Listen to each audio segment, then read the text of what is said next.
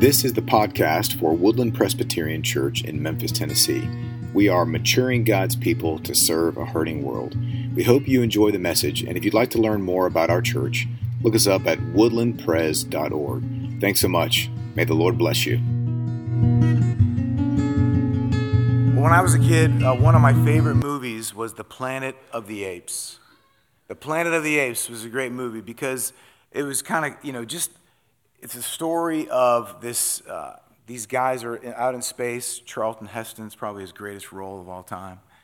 He, they land in space and they realize they've landed on a planet where the apes are on horseback and they're dominating. They can speak, they have culture, they've made a civilization, and the humans can't even speak.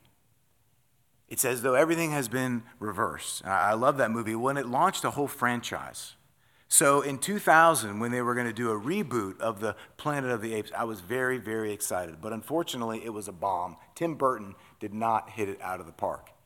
So I was a little bit suspicious when this uh, second reboot uh, took place about 10 years ago. But I went eventually and saw one, and I was very, very excited. It was, it was really, really well done. For a Planet of the Apes fan, I was, I, was, I was pretty pumped. But what happens is they go back in time they don't launch from where the original Planet of the Apes ended, where Charlton Heston is walking on the beach. And look, I'm going to give a spoiler here, but it's a 40 year old movie. He realizes that he hadn't gone to a different planet, he was on planet Earth just later in time. Ah, remember he's yelling on the beach because he sees the Statue of Liberty? Amazing moment in film history.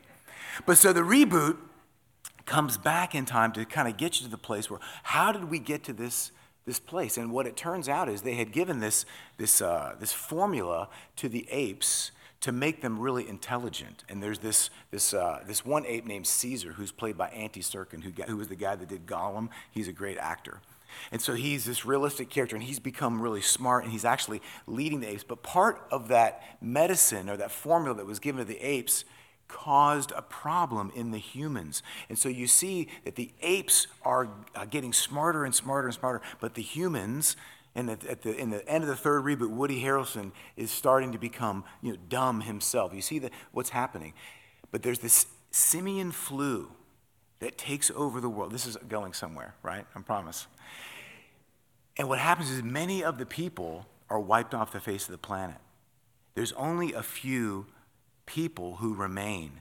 And the story in those three reboots is what is going to happen to them. Are they going to be able to carry on and function? Well, of course, we know that it didn't work out for them so well because Charles Heston came back and landed this, his, his spaceship. But there are this remnant of people. There's only a few that have been saved.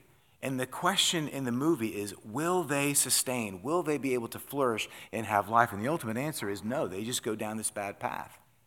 But this idea of a remnant is a really popular idea in film, in art, and in the Bible. There's this uh, dystopian future, right? There's this cataclysmic event that has taken place, and there's only a few that remain.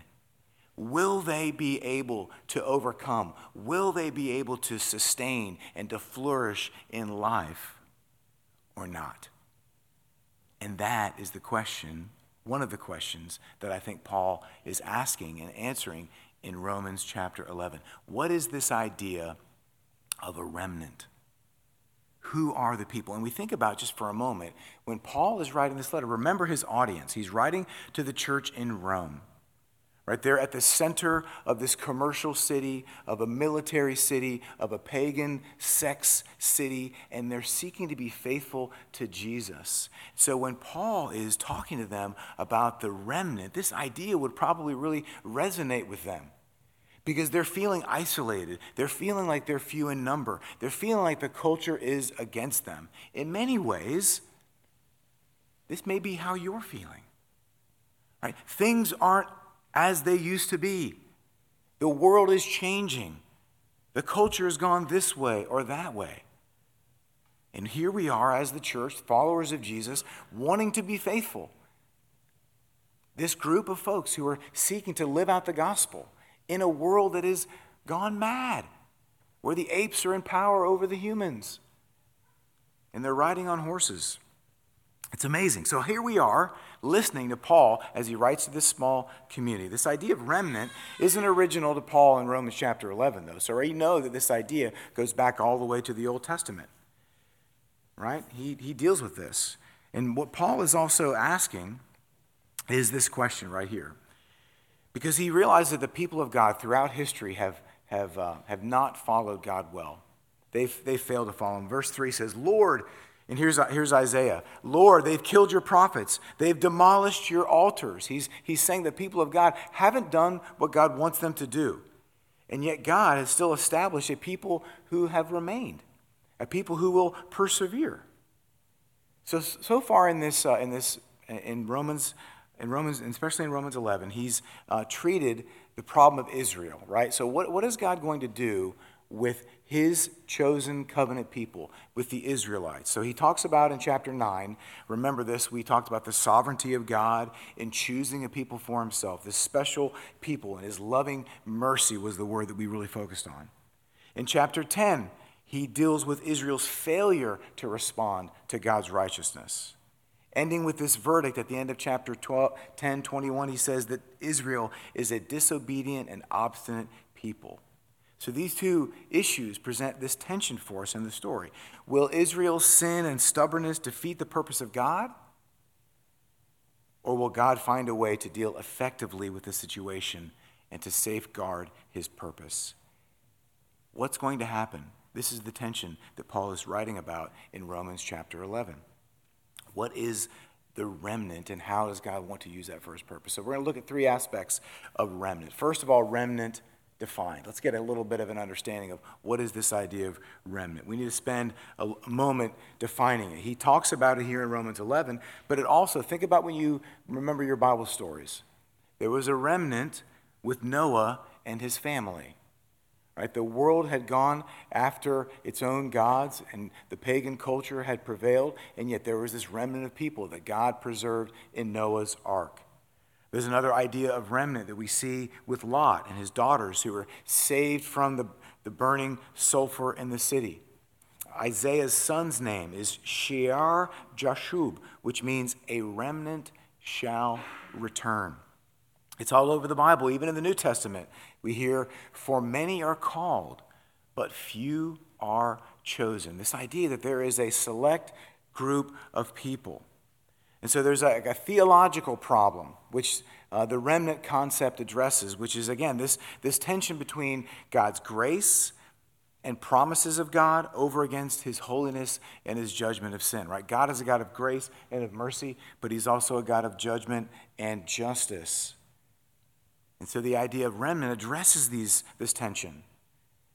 This, he addresses the tension between his grace and his judgment by presenting a distinction between the true and false people of God, between the present and future people of God. The holy, pure, and true people of God will survive this judgment of sin as a faithful remnant and become the nucleus of a renewed people. So the purposes of God are not frustrated, but are brought through the true remnant. Okay, so we're a little theological. We're going to get practical later, I promise, but just keep, bear with me. Take a deep breath. Focus. Concentrate. I promise it'll get better. we got to cover this little bit of ground here to try to define this idea of remnant. So, this, this concept cuts in two directions, right? So, on the one hand, remnant emphasizes God's judgment, right? God is just and just as it was with Noah, he's on the verge of destroying his people because of their sin. And that is a right thing for God to do if it was his will, because the people have rejected him.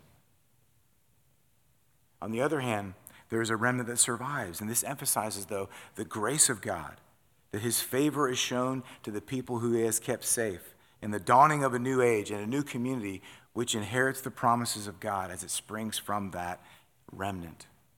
So look at what Paul is doing. He's going back to the Old Testament. He's saying, Lord, this is Isaiah, Lord, they've killed your prophets. They've demolished your altars. He's recognizing what the people of God did. And then this is what, Isaiah says I alone am left. They seek my life. You hear Isaiah saying, Oh, woe is me. I'm the only one who's left. But what's God's reply? I've kept for myself 7,000 men who have not bowed their knee to Baal, who's the God of the age. God's response is, You're not alone, even though it feels like you're alone. Actually, I have others who have not bowed their knee to the God of this age. He continues, Paul, so too at the present time there is a remnant chosen by grace. Verse 6 But if it is by grace, it's no longer on the basis of works. Otherwise, grace would no longer be grace. So, what the definition of remnant is a group of people who've been spared from God's judgment because of grace. A couple of weeks ago, we lifted up God's mercy. What, what was mercy? And remember, not getting what we deserve. But grace is getting what we don't deserve. Because we have not walked with God, we do not deserve his relationship or his favor, but God gives it to us freely because of his grace. That is remnant defined. Point number two remnant intended. What is the purpose of a remnant? Why does God use this idea of remnant, this reality of remnant? What is he doing? First, he asks the question. Paul says this in uh, verse 7 What then? Israel failed to obtain what it was seeking. The elect obtained it, but the rest were hardened. And this is the tricky part for Romans 11. How were their hearts hardened? What is it that God is doing? As it is written, God gave them a spirit of stupor, eyes that would not see, and ears that would not hear, down to this very day. So the remnant intended, the, the remnant, uh, the purpose is to show God's people that there is a way. It's to reveal what God's character looks like in a community of people who love and serve God. The remnant is, is intended to demonstrate the love of God as the one who has established a living and active people like us, who seek to follow him in a world of tension, of brokenness, of struggle, who have not given up to the idols of the world, who have not bowed our knee to Baal. This is a demonstration. The remnant is a demonstration of God's character in the world through his people. So Paul continues in verse 11. So I asked, did they stumble in order that they might fall? By no means. Rather, through their trespass, salvation has come to the Gentiles. Their trespass, he's talking about Israel's trespass. Salvation has come to the Gentiles so as to make Israel jealous. So here's what he's saying God's people, the Israelites, they've rejected God. And so now what has happened? God has released salvation to the Gentiles, to the pagans, to the people who were outside the covenant. They didn't have the law, they didn't have the prophets. And so now, because God's people have rejected him despite having these things, he says, This now is for the Gentiles. And Paul's whole ministry was to the Gentiles. He's the one that traveled all over the Mediterranean. Think about who he's writing to in Rome. Certainly, there were some Jews there, but they're to the, the pagan people the message of the gospel is for the whole world. It's not just for one people who all look alike, who all speak alike, who have the same language, the same culture, the same color, the same political party. The gospel is for the whole world, for all who would believe. What a glorious thing. Look at this. In the next verse, he says, Verse 12. Now, if their trespass, meaning Israel's trespass, means riches for the world, right? Because the Gentiles have now received the riches that God has given to us. And if their failure means riches for the Gentiles, how much more will their, the Israelites, full inclusion mean? And one of the reasons I talk about how Romans 11 is complicated is because we don't really know exactly what God is going to do. Most of the Jews have rejected God, some have embraced him. How does God intend to bring them back into fellowship and family? We don't know the answer to that. And much ink has been spilled, and probably even some blood over how God and will God and when God will do these things. And we don't ultimately know the answer, but we do know that Jesus Christ is the invitation that has been made to all the peoples of the earth. And what a glorious thing it would be if all of the Jews turned, became worshipers and followers of Jesus. Their full inclusion into the kingdom is the way that Paul says it. Only God knows his plans for that. But he does say that Paul uses the Gentiles to make the Israelites jealous. Now, There's probably some debate about this in, in our culture today, but it's the difference between envy and jealousy. Now, I know that often those words are used uh, interchangeably, but uh, um, I think is envy is defined as wanting something that someone else has. And I think people use the word jealous a lot when they actually mean envy. Envy is uh, wanting what someone else has. Jealousy is the fear of losing something that you do have. Right? Envy is wanting something that someone else has. Jealousy is the fear of losing something that you do have. And Paul says that the Gentiles are being used as a remnant to, for, the, for the purpose of jealousy in the Jews, that they would lose something that they had. They've been given God, they've been given the covenant, they've been given the word, the temple, all these things, God's presence. It's something that they've had. Are they afraid of losing it? it will this spirit of jealousy make them return to, to God and to say, I don't want to lose you, Lord. I don't want to lose what I have. So, remnant defined, remnant intended, now remnant executed. Couldn't think of a good word to finish there on the end. I'm looking up words that end in ed to fill the sermon line. But here's the point for number three what does the remnant mean for me and you today? How does this apply in my life? And I'm going to make an attempt to give you some practical things to, to latch onto and hope that God speaks to you to give you something. What, is, what does the remnant mean for me? Well, one aspect of the remnant is that it's a warning to the church. Right? Because just like Israel, who had God and lost God, it's possible for the church to have God and to lose God. Not because God is somehow missing or has gone away, but that our hearts and minds and focus become on the things of the world. Instead of embracing and loving Jesus and following him and applying his word to our lives, we just get busy with the things of this world. And we lose sight of who he is. So, just like the Israelites lost God, we too can lose God. You know, we, um, we don't really inherit our faith from our parents or from anyone else. You can learn your faith from your parents, but as I said a, a number of times, God doesn't have any grandchildren. Just because your mom goes to church, or because your grandmother went to church, or your dad, doesn't mean that you know God and are a child of God. Each person needs to understand themselves as in relationship with God. God only has sons and daughters. So have you made a commitment that is your own? And certainly, it's an individual commitment that each person must make. But you're not only following God as an individual, you're brought into a community, you're brought into a family. You've been grafted in, Paul says, which means you've been brought into his family. It happens for you as an individual, but also in a community. We're not just people, lone rangers, following God on our own. That's why being a part of a community, being a part of a group of other people that want to follow and love God is so vitally important for our life. Remember when Paul says in Romans 10 that each person, he says, if you confess with your mouth Jesus is Lord and you believe in your heart that God raised him from the dead, you will be saved. If you confess with your heart Jesus is Lord, what does it mean to say that Jesus is Lord? That's a profound statement. First of all, it means Jesus, a person who lived in time and space, a real guy who lived. Not just some fictional character, but a real person because we believe the Bible is a historical uh, event. It's a story about true things that happen. This is a true story. Jesus is a real guy. Do you believe in him? Will you confess him as Lord? What does it mean to confess him as Lord?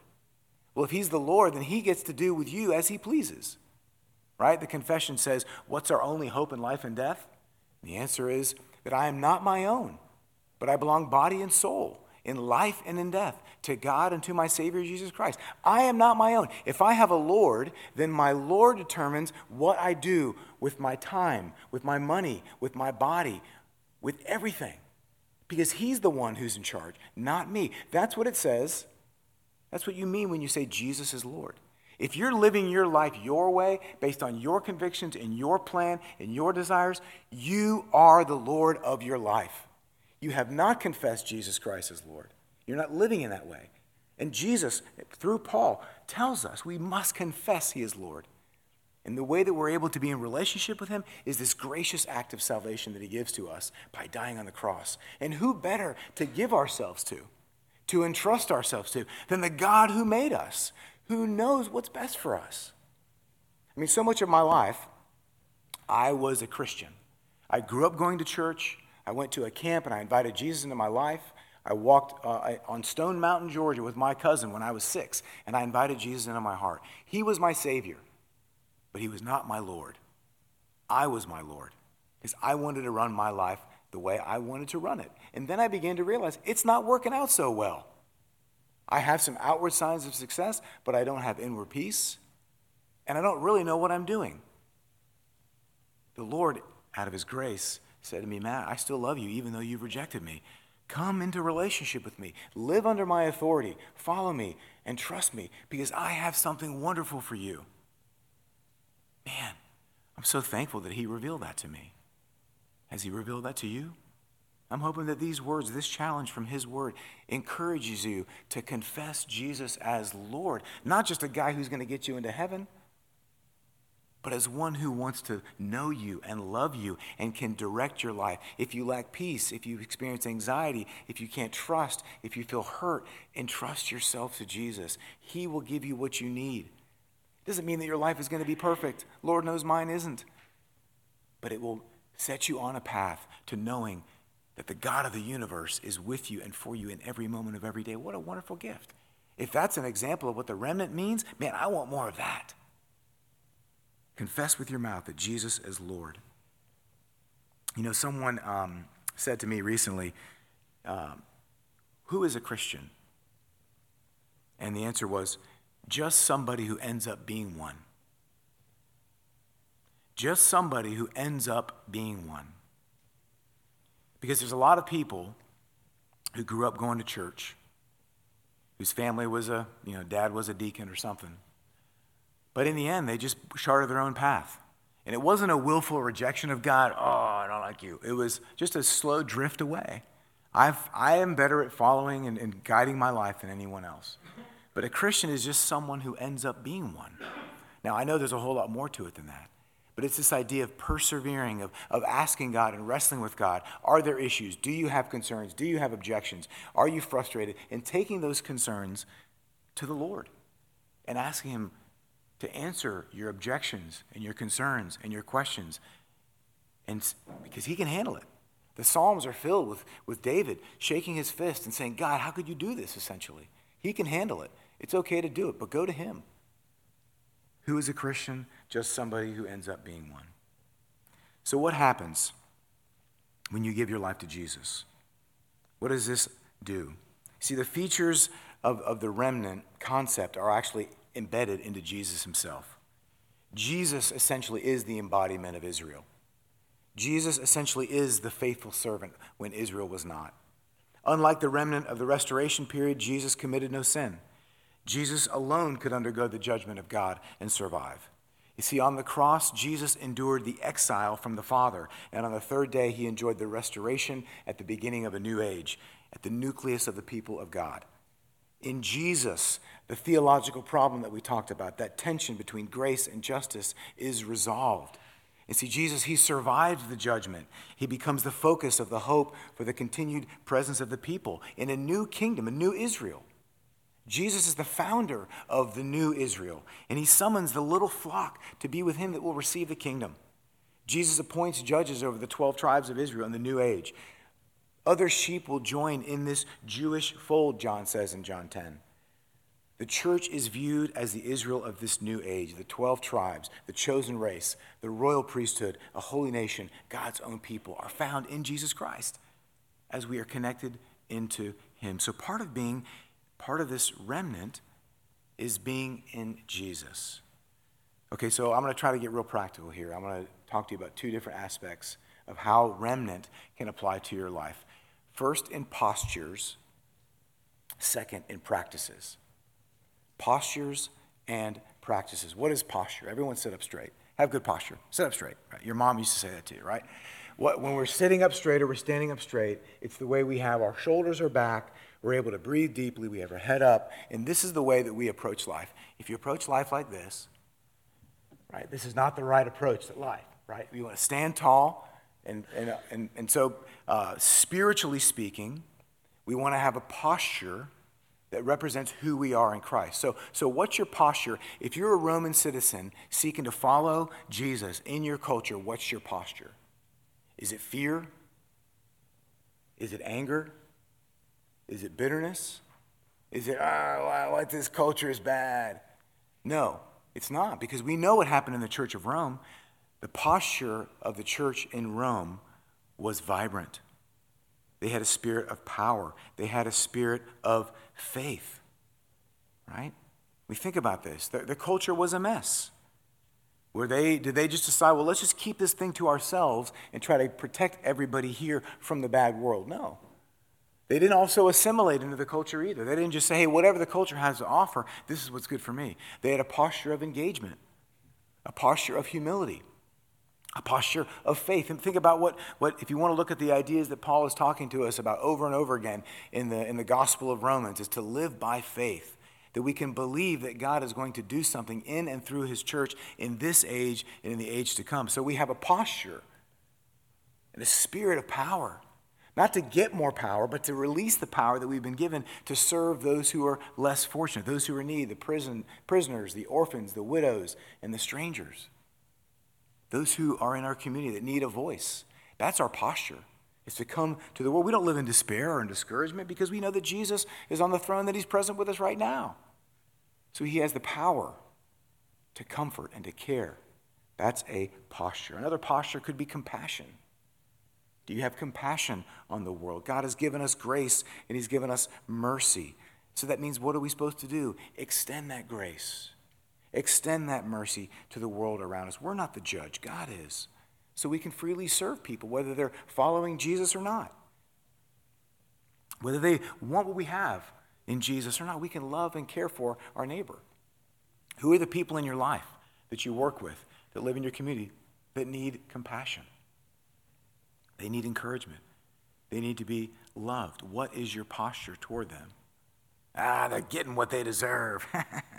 or, man, I know they're struggling. This person is wounded and hurt. And so I need to, re- to enter into their life with love.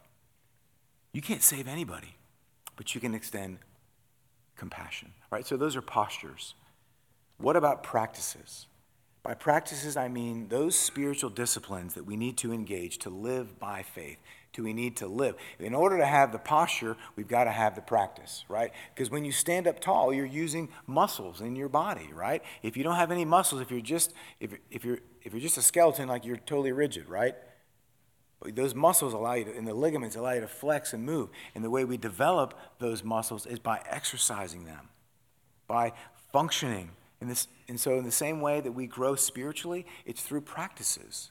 We don't earn our salvation and get right with God by praying. God has made us right with Himself through Jesus. But because of that, then we need to pray. We need to engage. This is one that we're talking about all year long at Woodland. It's not the first time we've talked about it, it won't be the last, but we're wanting to put a special focus on it. How are you growing in your prayer life? Do you know how to pray? If you don't, hey, there's a class on Sunday mornings at 9:15. You should come. Come and engage in prayer with us. Uh, one, of the, one of the people that came to class, I won't name this person's name, said that I want to be more comfortable praying out loud. You know how you do it? You pray out loud. And that was such a great thing for this person to say, I want to grow in this area. I want to be confident and comfortable in, in voicing my prayer out loud so that others can be encouraged. Maybe you don't know how to do that. Maybe you don't know where you should begin. The best way to learn how to pray is simply to start praying. One of the things I talk about a lot is having extraordinary prayer life, right? So, what's your ordinary prayer posture? How often do you pray? For whom do you pray? That's your ordinary prayer life. Here's what I'm challenging you to do this week add something extra. Then you've got an extraordinary prayer life now. And when that becomes ordinary, then add something extra so that we would be a praying people. We're listening to God. We're growing in the knowledge of His will. We're bearing fruit in every good work in prayer.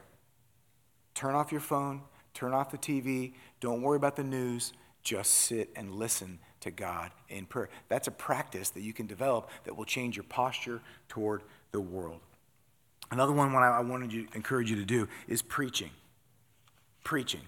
Now, when you hear preaching, you think standing in a pulpit preaching, because lots of people call me the preacher. Hey, there's the preacher. You're a preacher. Because what you talk about and what you voice reveals what you value. And you have a voice. You have a strong voice with the people that you encounter. What are you talking about? Are you talking about grace? Are you talking about forgiveness? Are you talking about justice? Are you talking about love, about how to, how to support and encourage and to pray for our leaders in our community? Are you talking about what Jesus is doing in your life with the people who are around you? And I'm not talking about every single time you see the guy at the water cooler go, Do you want to know what Jesus did in my life back when I was working the last hour? But when God is working on you and in you, you have these moments that people, God will put people in your path and discern and say, Lord, what is it that I can say that would be an encouragement? And part of it is not saying anything, it's asking, How's it going? For real. Like, how are you really doing right now? Can I encourage you? Hey, you know, I'm learning how to pray. I'm trying to grow in prayer. And I was wondering if it'd be okay for me to pray for you. Is there something specific that I could pray for for you? Oh, there is? Okay. Could I pray for you right now? Would that be okay?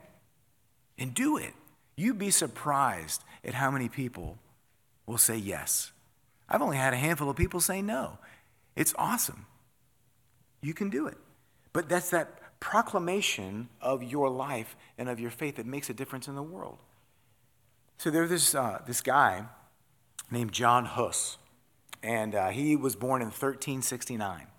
So, right, if we know our church history, we know that's about 100 to 200 years before the Reformation.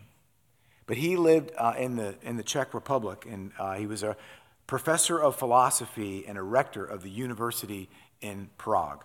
So, if you're if you're puffing up your chest about how old your school is, it's probably not as old as his was. But he was a professor and a, a, philosopher, and he, and he preached, and he became a center for the rallying cry for the Reformation in the Czech Republic before Martin Luther and John Calvin were even born. And he got support from, from the students, from the common people. And he, and he led this protest against the Roman Catholic Church and the hierarchy because they were uh, suppressing faith and freedom. It was just a ritual for them at that time. But guess what happened to him? He was accused of heresy, and he underwent a long trial at the, the Council of Constance. And on July 6th, 1415, he was burned at the stake for things that we do freely every single day and we take for granted. He died. But guess what happened? A movement began. A movement called uh, the Moravians. They, they went to a certain area in their community and they began to pray. And they began to say, We want to serve God faithfully. We want to, to love Him. According to Gregory, the patriarch, considered the father of the Unitas Fratrum, uh, which means the Holy Brotherhood made that a Christian was not a, um, what made a Christian was not a doctrine or what he or she believed, but that a person lived his or her life according to the teachings of Jesus Christ. He described the first Moravians as people who have decided once and for all to be guided only by the gospel and example of our Lord Jesus Christ and his holy apostles in gentleness, humility, patience, and love for our enemies.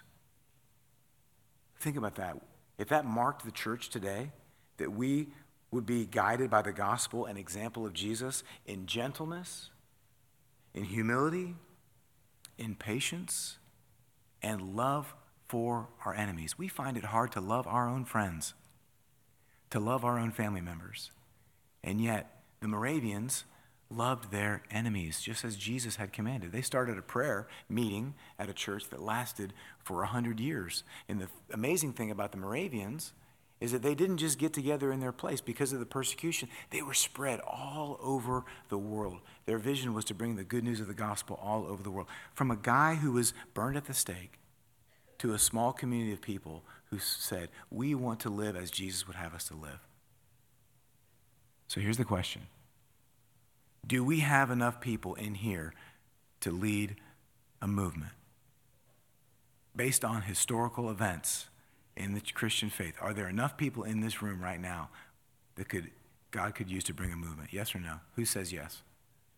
Say yes, somebody. Yeah. M- much less people, many less people, whatever the right vocab is, that God has used to start a movement because they said, we want to live for Jesus. So, what's the way that you can live for Jesus this week? What's the posture or the practice that you can have to live as God's remnant today? It doesn't do you any good if you walk out of here and you think, oh, that's a nice story about John Huss getting burned at the stake. I didn't know that. I learned something. You've got to now say, what am I going to do? God's not going to love you less if you don't obey him, but you're not going to experience the joy of seeing how you might be used to reach your coworker for the sake of Jesus. That you might bring justice to our city by caring for someone who's in need, or by experiencing forgiveness in your own heart for someone who has hurt you. So, what's the thing that God is asking you to do today? Write it down. Write it down in your Bible on a note and come back next week when we study Romans, the end of Romans 11, and ask yourself, did I do what God told me to do? I'm not telling you to do anything except for to do what God told you. Because only He knows, but you know. So do it and celebrate as a remnant.